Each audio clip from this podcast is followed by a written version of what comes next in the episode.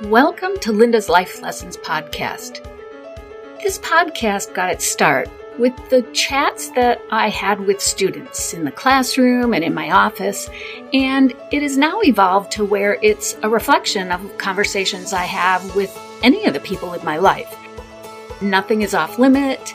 If it's something I'm dealing with personally or people in my life are dealing with, maybe my students, maybe friends, maybe family, let's talk it through.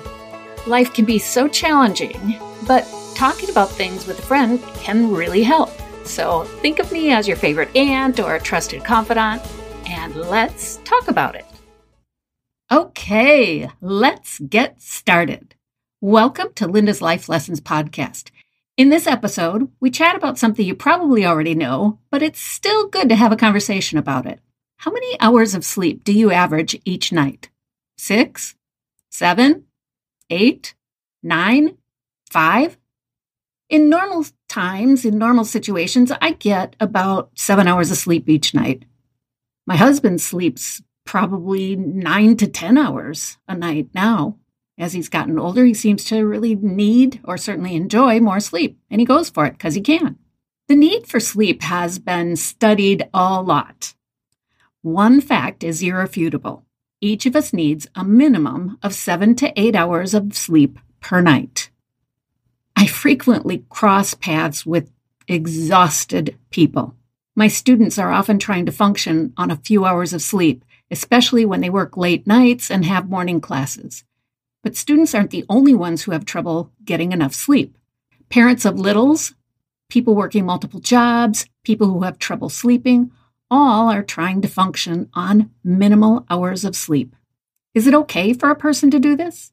Can we be effective if we are getting less than seven hours of sleep? Well, we can all get through a short stretch of time where, for some reason, we're getting less than optimal rest. But don't expect yourself to be at your best. You won't be. What you should expect is that you'll be cranky, short tempered, and you'll have a tendency to overreact to situations would normally not get to you, and you'll probably find it a bit difficult to stay motivated. You'll also probably eat less than healthy foods, as unhealthy eating and lack of sleep tend to go hand in hand. So, now you're overtired, cranky, overreacting, and not eating well. See what they mean about not operating at peak performance levels when you're not getting enough rest? You need seven to eight hours minimum for optimal performance, seven to eight hours of sleep. Don't shortchange yourself. The need for sleep has been extensively studied, and very successful people have been studied to see how they are able to be so successful. And one of the biggest factors in success is adequate rest. Simply put, you need proper rest to function at your best. So, what about those periods of time when we aren't able to get enough sleep? Let's be real. There are probably going to be times when you aren't sleeping at the ideal number of hours. Are you totally screwed? Well, it's definitely not ideal, but you can get by without adequate rest. But just don't kid yourself and think that you're going to be able to perform at your best, at your optimal levels. You won't. Your body isn't made for that. Your body is designed to get a minimum of seven hours of sleep. And many people actually need more. I already mentioned my husband. He seems to need more and more sleep all the time. I'd be lying if I said I always got at least seven hours of sleep. These days, I pretty much always do. When I'm on my own schedule, where I don't have to get up at a specific time, I naturally awaken after sleeping for seven hours. But getting seven hours of sleep hasn't always been my reality. When my boys were little, as a reminder, I had three babies in just over three years. Sleep was precious and some nights very hard to come by because I was up multiple times with my little ones. Not gonna lie, sometimes I was downright jealous of my slumbering husband. Most of the time, I was the one on night duty because he was the one working outside the house and needed to be able to function on a higher level than I did. For about four or five years back then, I was flat out exhausted most of the time. I walked around reminding myself nobody ever died from lack of sleep. Nobody ever died from lack of sleep. Nobody ever died from lack of sleep. They got stupid from lack of sleep, but they didn't die. I would say it over and over and over to myself. It didn't change anything, but the reminders that the lack of sleep wasn't likely to kill me were actually kind of helpful. And there is no denying, being tired made my brain foggy. I did develop the ability to stop, drop, and sleep if I was ever given the blessing of having all three asleep at the same time during the day. I found that quick 10 minute naps were very restorative for me. They weren't any replacement for getting multiple hours of uninterrupted sleep, but they helped.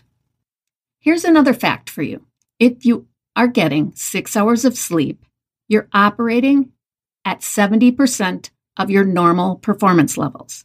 So if you're only getting six hours of sleep, you're operating at about 70% of what you could do. You've got a 30% reduction of what you can normally do. That's crazy. Less sleep equals lower performance levels. So, whatever task you're trying to accomplish, your results are going to be a good bit different from what you're normally able to do when you are well rested. Your biggest help to getting more rest is going to be to get yourself on a regular schedule. I know I'm talking schedules again. I talk about schedules a lot, but that's because they're actually pretty helpful for most people. I've got a pretty good schedule now, and it helps me so much that the quality of my sleep is much better than it was some years back. For example, before I developed a schedule, it wasn't unusual for me to be working right up until bedtime. In recent years, that often meant I was grading papers until I quit to get ready for bed. No break. I would just stop working and go into the bathroom, wash up, brush my teeth, and head to bed. And you know what? Most of the time when I did that, I didn't sleep well. It was kind of crazy. I was exhausted from hours of teaching, followed by hours of grading, and I would drop into bed. I would fall asleep super fast because I was wiped out and exhausted. But I would have these crazy ass dreams, or I'd wake up in the middle of the night thinking about something that had happened with my students. I just didn't get good quality rest. I learned that I need to stop working a couple of hours before going to bed, minimum, so that I can give my mind a chance to settle down before I go to sleep. These days, my routine is to start my nightly wind down, as I put it.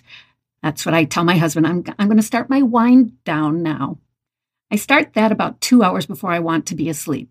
So if I want to be asleep by 10:30, I stop working at 8:30. This means that I quit working, grading, prepping, whatever it is that I was working on. An hour before I go to bed, I stop interacting with screens. This was probably one of the hardest things for me. It was a challenge because I thought that watching TV was helping me wind down to sleep better. But that wasn't really true. So now I turn off the electronics and read, spend time with my husband, journal, all sorts of things that don't require a screen. I do some knitting, sometimes some stitching, uh, things that settle me down, but are not electronic screens. And I sleep much, much better as a result. Another way to help yourself sleep better is to make sure you don't eat anything for three hours before you want to go to sleep. Having that break in the eating helps you sleep better and your food digests better too. It's just better health all the way around. And your waistline's probably going to thank you. So support yourself with a sleep routine.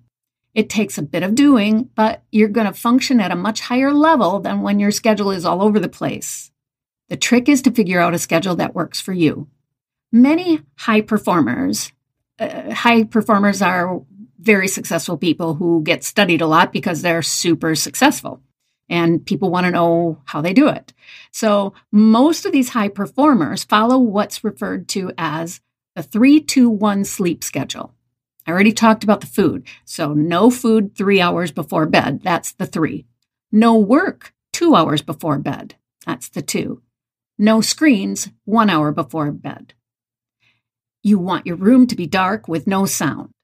This one's tricky for me because my husband snores loud. True story. His snoring keeps people sleeping in adjacent rooms awake.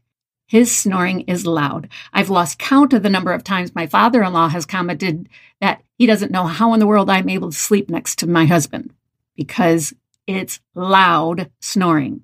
So, what do I do? Recently, I purchased wireless headphones that double as a sleep mask. It's kind of a headband thing that has the, the earphones in it. And it's comfy. I plug in some meditation music that helps me screen out the snoring.